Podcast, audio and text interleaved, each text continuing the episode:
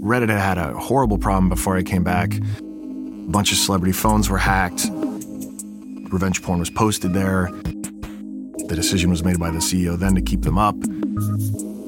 And so the first policy that I posted after coming back as chairman, policy update, was uh, banning non consensual nudes. And I think the approach that we used that worked was framing it as a privacy issue, but it's something that most people agree is is uh, pretty obviously the right thing to do. And yet it wasn't even worthy of the hey we did this thing because we really should have done it sooner. This this was a known problem and this was a chance to be a leader instead of reactive.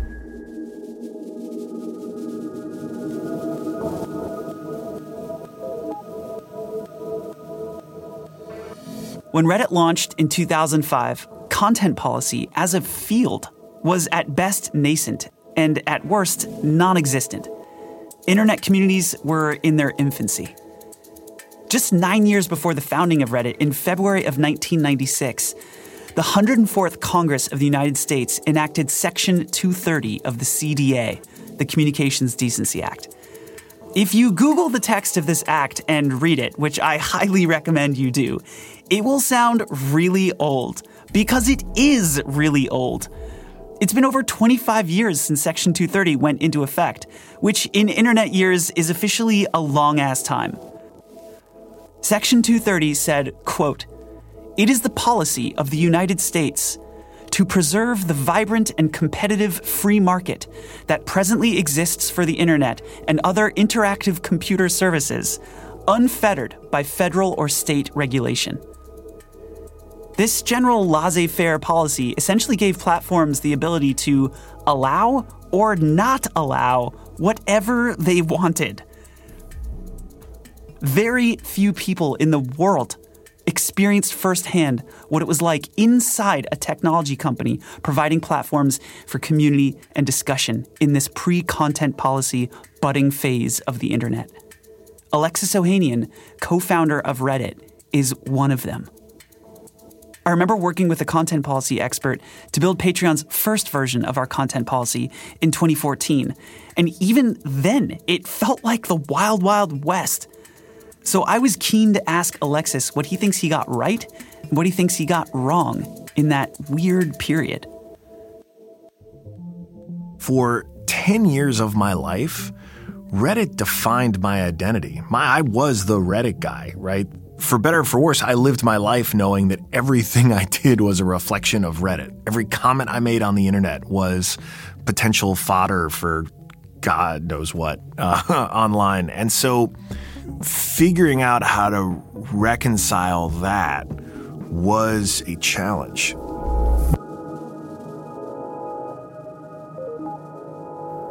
When he returned to Reddit in 2014 after selling the company for $10 million to Condé Nast in 2006, Alexis knew that updating Reddit's content policy was going to be a critical first step in the company's turnaround. And now in 2021, Reddit, sometimes called the town square of the internet, was reportedly valued at $10 billion. And while most people will always know Alexis as the Reddit co founder, he's more than moved on, launching two VC firms, including Initialized with Garry Tan, and most recently with his new firm, 776. In 2015, he married the world's number one female tennis player, Serena Williams, and in 2017, they had a daughter, Alexis Olympia Ohanian Jr. Alexis has said that his current venture, 776, will be his last. He also called it an ethical VC fund. I wanted to dig in with Alexis on content policy, VC, and the future of the creator economy. You TikTokers with your dancing, and God bless you, and I'm glad you're making a career out of it, but you have no idea what the OGs went through having to pave the way because no one took this seriously. I'm Jack Conte, CEO and co founder of Patreon, and this is the Creator Economy Podcast with Alexis Ohanian. So, what is the thesis of the fund? What is it that you're trying to accomplish?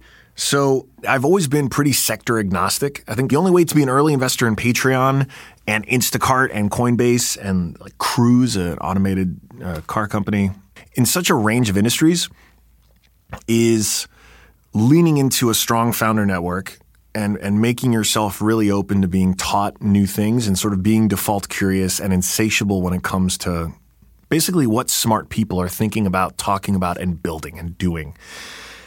And I know how to design product, but with with 776, I know I know how to build software. Where we we've built software to not just run our firm asynchronously, everything from the notes we take, the intros we make, uh, even the communications we have with our investors and our founders, um, but tools for our founders to use to search our network instead of having to ask us, "Hey, do you know so and so?" I just want, I want the next Jack to be able to just run the search and be like, "Oh, you do know this celebrity? Like, I'd love an intro, one click intro, boom." Bring bring software in to simplify a lot of things, and then hopefully start to surface a lot more in the network that we aren't even aware of existing, and and that really was a North Star because, you know, last year was uh, an intense year for everybody. And it was a time for me to think about where I wanted to be putting my time, what I wanted to be associating with. And, you know, I've got a now a four year old, and it, it just crystallized for me. I have a whole career ahead of me that she is actually going to experience and live in real time. And she's not going to know me for anything I've done before this. She will read about it, and I'm going to have to have some some hard conversations with her about about some of those things. But that was where I needed to get right with myself and with that future conversation with her. That's why I resigned. Uh, you know, pretty publicly from the board of Reddit. I've been happy to see them making great changes as a result, like banning 3,000 hate communities after I left. And I knew that whatever I did going forward couldn't just be like 80% aligned with my vision. It had to be 100%. And I felt like on some level, I'd earned that from what I've accomplished, but also that I need to make sure that Olympia hears awesome stories about her dad just as much as she does about her mom. And I know I know what I'm good at. I know how I want to do it, and I, I see opportunities to do it better. And I want to be incredibly successful doing it on slightly different terms. What motivates you to invest in a new company? What what sorts of things you get really excited about that you find yourself wanting to invest in? I really lean in when I meet a founder who deeply understands uh, a market or the customer or or something and can teach me something new. And so that means we end up investing in in all kinds of companies. Like I see these moments with founders that I, I feel so fortunate to get to see because I know that 99.9% of people they would be talking to at the moment they're talking to me would react just like all those other investors did when you were pitching Patreon because it's so far ahead. It's just inconceivable this could be a thing. And those are such precious times in a company's life. Like that first year, it's I don't want to go too much into the like it's like a kid, but it kind of is. And what could go wrong is an infinite list. And the likelihood that this thing is going to grow up to be a, a multi billion dollar business that affects all these people is so, so, so slim.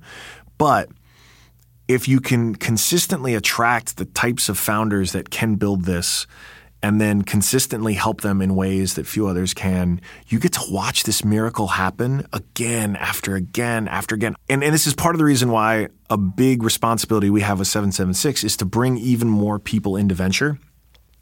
Because I really think this is one of the highest leverage ways to just build better things in the world. And even though venture capital has funded a lot of amazing things, 40% this is a real stat. Of all VCs, went to Harvard or Stanford.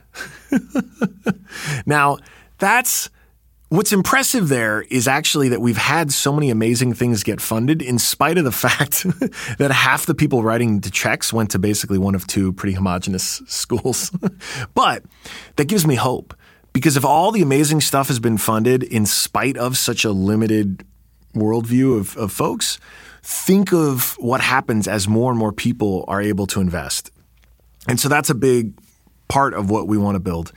And and we did open applications, which is a rare thing in venture, but it seems obvious. Like, why wouldn't you want to hire outside of your friend group or your college pals? We did open recs for our operating partners. Got 1,200 applicants. The three that we selected all have a decade plus of experience at top startups, like hitters, all of them. I mean, we get so many great applicants. 81% of the applicants self identified as underrepresented in venture, which really just means you're not a white dude. But it goes to show there is a ton of talent that is is not just ready and interested to break into the industry, but also has the exact skills that founders want. A founder is thrilled to talk to someone who's got 10 years doing product work at Uber or a decade of policy and BD work with uh, Airbus or Google. And like that's I think a gateway in for a lot of talent that I hope becomes this sort of next generation of venture cuz dude, it's it's either going to be DAOs or or much more sophisticated venture firms that are going to do all the capital allocating in the future. So I hope we're in the latter group. So, are you excited about DAOs? I say this as a VC who is potentially threatened by DAOs, uh, but no. I mean, I mean, I, am well. Okay, I, I, think similar to NFTs, the vast majority not going to go anywhere. As an underlying technology, very interesting, and a small percentage are going to be very formidable and very effective. I mean, I'm in I'm in Flamingo DAO, like I watch this collective in the group chat talking about and, and, calling votes to make big investments in different NFT art projects or different things. And I'm just like, holy shit, this is working.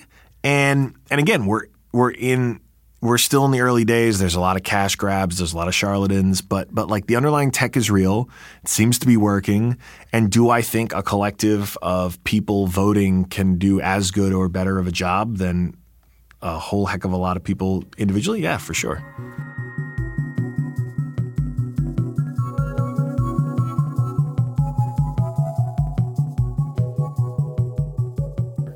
So, what do you think is the integration of crypto and and communities mm. and blockchain and communities, yeah. and how do you see communities? Uh, I guess evolving in Web three. How how is that different, especially with regard to Reddit to 2005, there were a lot of people very skeptical that Reddit would work because the idea in 05 of random strangers with pseudonyms, with usernames, coming together on the internet, building community, sharing links, having discussions with total strangers, doing all that work, um, was was pretty hard to believe. Even for people who had grown up on the internet, familiar with Usenet and message boards, they just didn't think that it could ever go mainstream. And it's kind of a miracle it worked because the incentive structures that we built, I mean, I designed basic point systems, you know, awards, things that I learned from video games to like give people incentive to come back, leaderboards to post showing their karma scores if people liked what they posted, daily awards if they made an interesting comment or what have you. But like that was it. And then community was the reason people came keep coming back and it worked. But now with this web3 infrastructure, all those same mechanics still exist. Everyone's bought in. Everyone knows that it's viable because there's hundreds of millions of people using online communities every day. And there's a financial upside. And that that pays the bills. And if Patreon's taught me anything, if you can build the infrastructure that helps people pay the bills for what they do, you become such a key part of their lives. What does it take? It, it, it's there's a reason nobody churns out. Is it the financial infrastructure you think is the the kind of the third leg of the stool on on Web three that makes it click, or what, what are the other like core elements that you think are exciting about it? I I hate to keep going back to something as base as the financial part, but I think the reason there is so much energy right now is because, and you're seeing it's the same energy that lives in Wall Street bets. It's the same energy that's lived in Zuccotti Park. Uh, it's this feeling of disenfranchisement by a whole lot of people left out of a system that seems to be not really working for them. And in a way, I said the same thing when Wall Street Bets was popping off. And I said, look, this is not new and this is not going away. This is a new normal now that you have an empowered global community able to coordinate and talk and share ideas and collaborate and all this stuff. And, and I think that is a part of it. And and you know, you you had how many people did you introduce yourself to for all those years when you said you were a musician that that apologized to you or hoped you know, wished you the best, right? Endless. All right, oh, a starving artist was a meme, and and I think getting that part right is it's it's the reason why there's so much velocity here, but I think it's also a really important part of the puzzle. I'm a bit biased, of course, but I deeply agree with what Alexis is saying about the importance of financial infrastructure. The way I see it, we're about to experience a renaissance of arts and creativity that's being driven by three trends. First, creation tools are cheap and ubiquitous. Drones, 360 cameras, USB microphones, Figma, After Effects, laptops, these tools are everywhere and cheaper than they've ever been in human history. Making a record used to require a quarter million dollar budget, a record label, an expensive production studio, dozens of people, and hundreds of thousands of dollars of hardware. Now we're in a world where Grimes can make a record on GarageBand in her apartment and get slot number 98 on the Billboard Top 200. Low cost, ubiquitous creation tools make artistry accessible. The second trend is distribution. Over the last 20 years, humans have been connected to a degree that we've never experienced in history. Social media has proved to have plenty of shit downsides, but the upside of human connectivity is impossible to deny.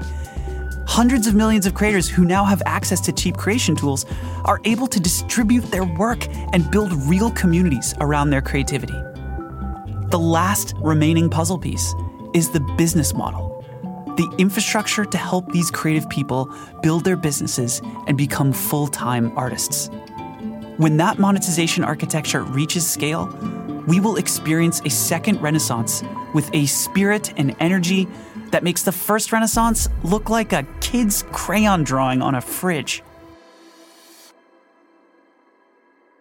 So, what does it mean for creators then? What does Web3 and NFTs mm. and crypto, what does it mean for this next generation of creators? We're seeing a, a, lot of big folks adopt NFTs at a, at a blitzing pace. Yeah. What is it going to be like to be an artist five years from now, 10 years from now?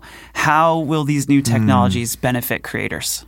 So, so one thing to be clear, it's going to be, there's, there's still going to be volatility. This is, you know, I still believe in business cycles. There's there's a lot of projects that are just cash grabs that are not going to be enduring. Like do your research. This is not financial advice, et cetera, et cetera.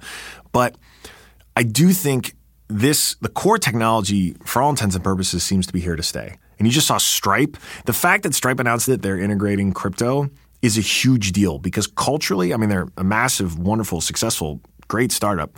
But philosophically, the fact that these like classic fiat rails are now going to get uh, Web3 crypto treatment is is powerful, and it obviously unlocks it for millions and millions of users too. So this will keep moving forward, and I would say creators of the next five years, ten years, are going to invent and really engineer new ways through I think a lot of remix culture, through a lot of very collaborative, unique type of work. Uh, create all kinds of stuff we can't even imagine. So, uh, what do you mean by like remix culture? So Give me like, an example. Like, like Dom launches a few different projects. One of which was Loot, uh, which was just an NFT of a limited run of it's like white text on a black image. There's not much artistic quality to it, but it's some interesting item names. As if, if you've played Diablo or one of these role playing games, they'll be pretty familiar to you. But that's it.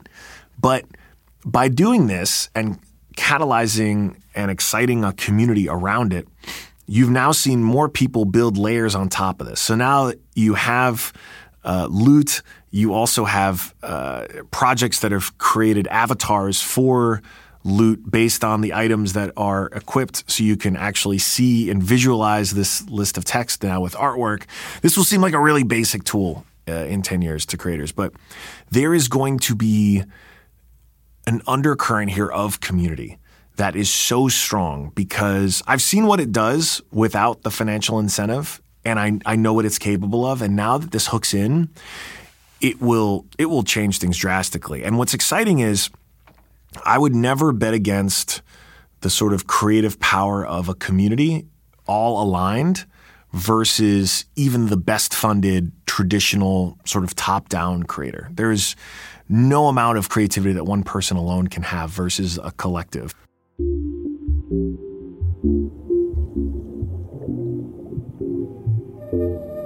In November of 2007, Greenpeace launched a contest to raise awareness about an annual whale hunt performed by the Japanese Fisheries Agency. The organization identified a whale that they were going to add a tag to and track with satellites. To humanize the effort, they opened up an online poll to name the whale. There were 30 options for names, and one of them, intended as a joke, was Mr. Splashy Pants. And then on Monday, November 26, 2007, a user with an IP address in Arizona figured out that by disabling cookies, they could bypass the one vote per user rule, and they began voting at a rate of 120 votes per minute for 38 straight minutes. The surge in votes for Mr. Splashy Pants got the attention of 4chan, Boing Boing, and Reddit. Greenpeace tried to remove the extra votes, but communities were flocking in droves to the Greenpeace website at that point to vote for Mr. Splashy Pants. The name surged in popularity from 5% of the votes to 75% of the votes in less than a day. So, in an effort to combat the surge, Greenpeace kept the vote open for another week to see if they could garner more support for a different name. And that's when Alexis decided to temporarily change Reddit's logo to a cartoony Redditish whale, and people went bananas. Greenpeace had no hope.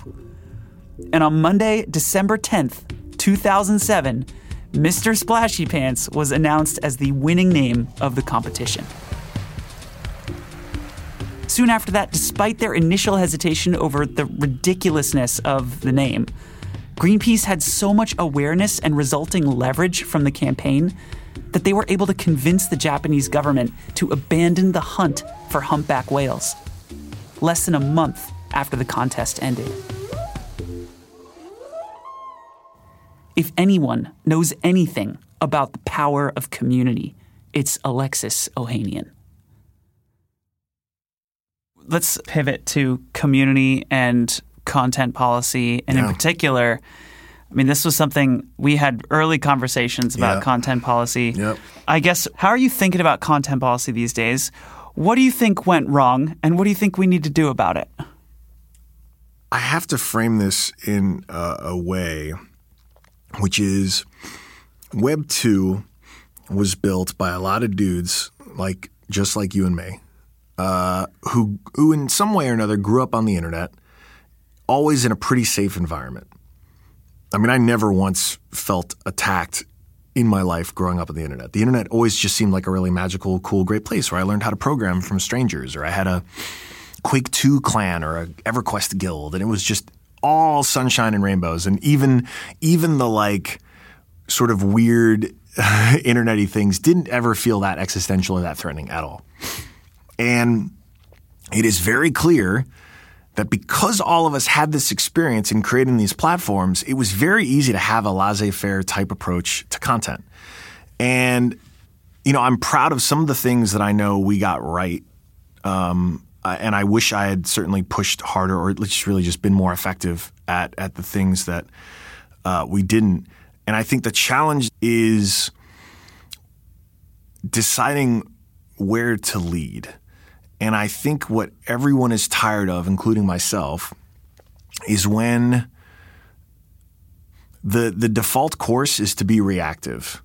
It is not to make hard decisions that are important and the sort of the right ones, but when it looks like all the time it only comes as a reaction to scrutiny or outcry from the users or a boycott or whatever, that starts to look a lot less like leadership and a lot more like shirking the responsibility and just basically getting shamed into doing something about it. What were some of the things you think that Reddit got wrong in the early days with regard to content policy?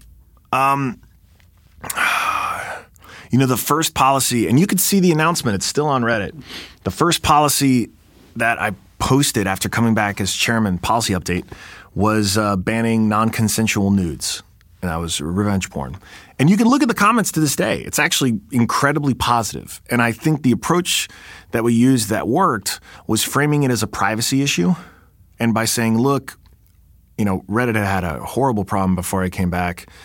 A bunch of celebrity phones were hacked. The revenge porn was posted there. The decision was made by the ceo then to keep them up. And you know that was a disastrous decision. And so that was something where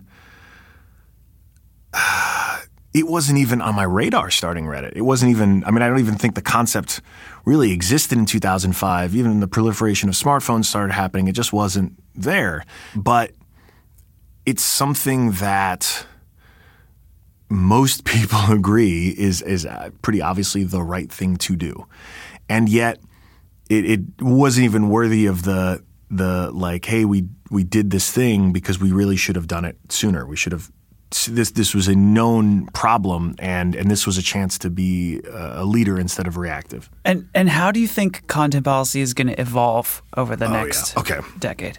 So here's one, all right? Now I for years talked about very publicly dealt with all those questions around it and I really do think everyone is trying to do their best. I don't think there's ill intent here. But the time has clearly come for, for leaders to lead. And the thing that's most important, I get so frustrated when I hear the city analogy because if if a CEO is telling you their social media startup is a city and that's how they justify the toxic elements because we all sort of accept the fact that in a city we have a large enough group of people that there's sometimes going to be people we don't agree with and they're bad actors. And this is generally the analogy that's used to maintain this laissez faire approach. There are lots of reasons it's bullshit, but one of the biggest is that if you're the CEO of a city and you're not democratically elected, then really what you are is the dictator of a city.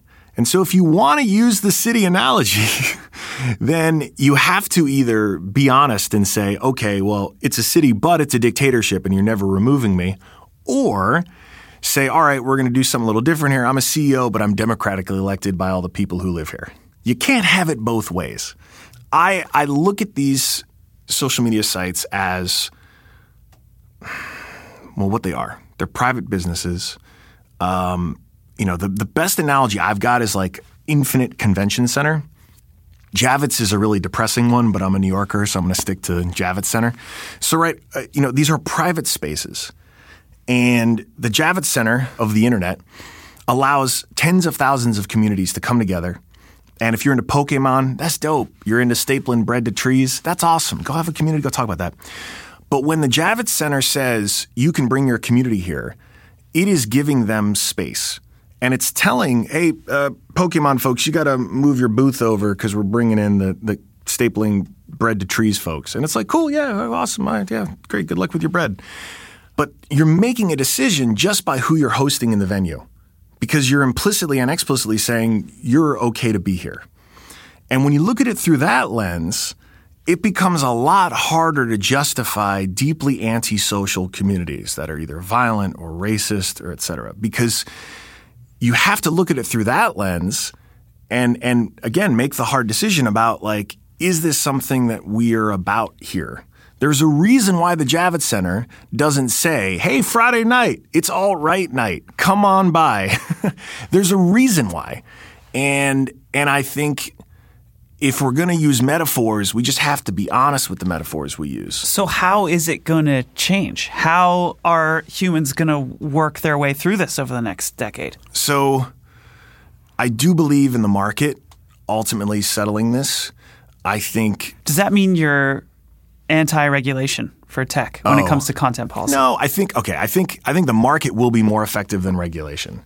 I'm not anti-regulation. I am generally very very skeptical of people who unfortunately don't really understand the technology they're regulating, regulating it, very, very skeptical. The unintended consequences of everything else.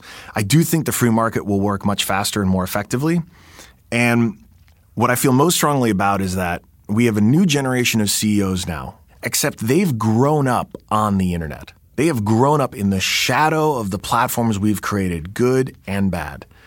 And so those CEOs are way more sophisticated than I was, just inherently, because they understand the internet in a way that I don't, that we don't. And so they are also so much more thoughtful and so much more confident saying, fuck that, we don't want this here. And and they know from a business decision, from a platform engagement decision, from a societal decision, what they want. And I actually think that sort of new wave of innovation is going to come very fast, especially when it's aligned with dollars, especially when it means the creators are not being harvested and their fans are not being harvested by platforms for ads and everything else, but they're actually being supported directly by them. I think things shift fast. And and it's exciting to me because look, I'm comfortable with the internet being a place that is open. And I also know that businesses and ultimately CEOs have to make hard decisions that are best for their businesses. They don't have to care about anything else. It's a business decision. And these are private companies. I, I, really think what we'll see in the next five years is content policies that have confidence and that are like leading instead of reacting, and businesses that are run that way are going to thrive. And because it means more engagement, it's going to mean more revenue, it's going to mean more affinity. And, and yes, there are toxic elements that are always going to exist in society. They are always going to exist on the internet. But businesses have the right to make these decisions and should make those decisions. Um, now, the Facebook one is a trickier one because we're talking about a scale between Facebook, Instagram, and WhatsApp that is so massive that I think if we want to talk about antitrust, I think that's a different regulatory consideration um, than when it comes to this whole misinformation topic. Because the other irony here is so much of the misinformation is is ultimately consumed by a generation that is not digitally native, right? It's it's our parents, it's our parents' parents that are consuming this. And I don't know what that media literacy project looks like to fix that, but I, I'm not terribly optimistic about it.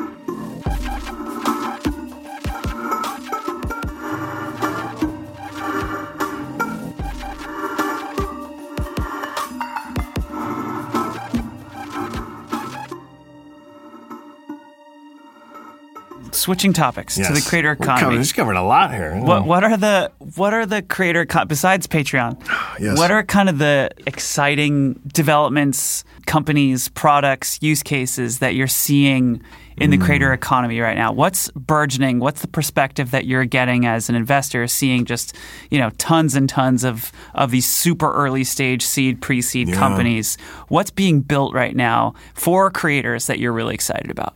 So a lot of it's unsexy infrastructure software.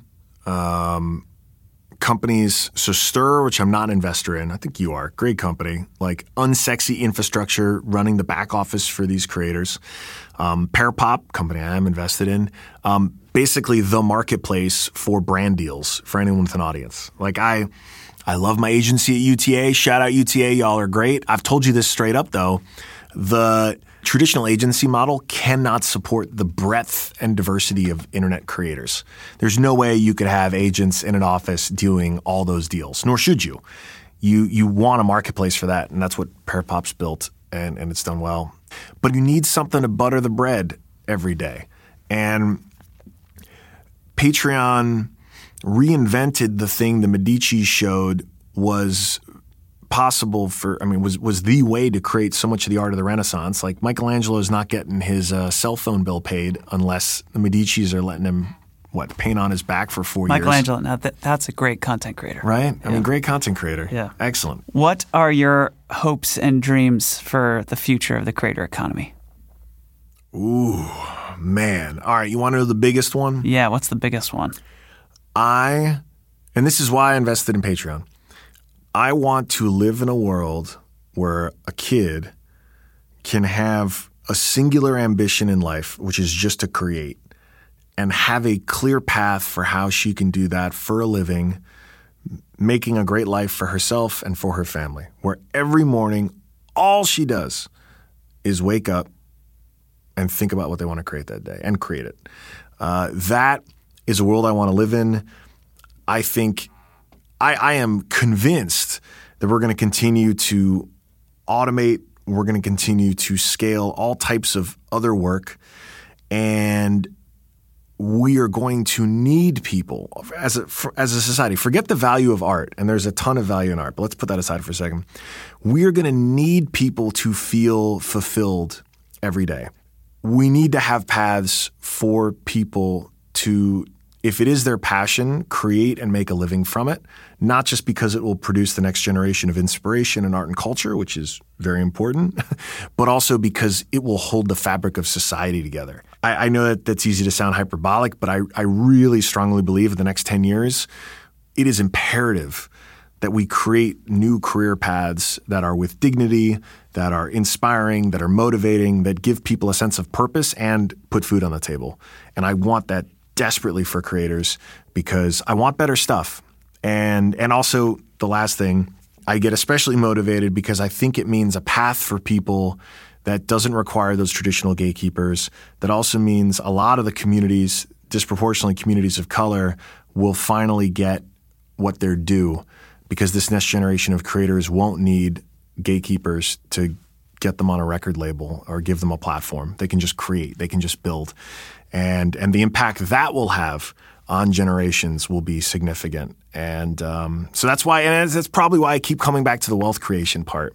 I, I, I and I'm, you know, I know that is not the end all, and that's probably anathema to what a lot of creators feel in their bones, which is it's not about money, it's it's about creating. And I get that, and I respect that.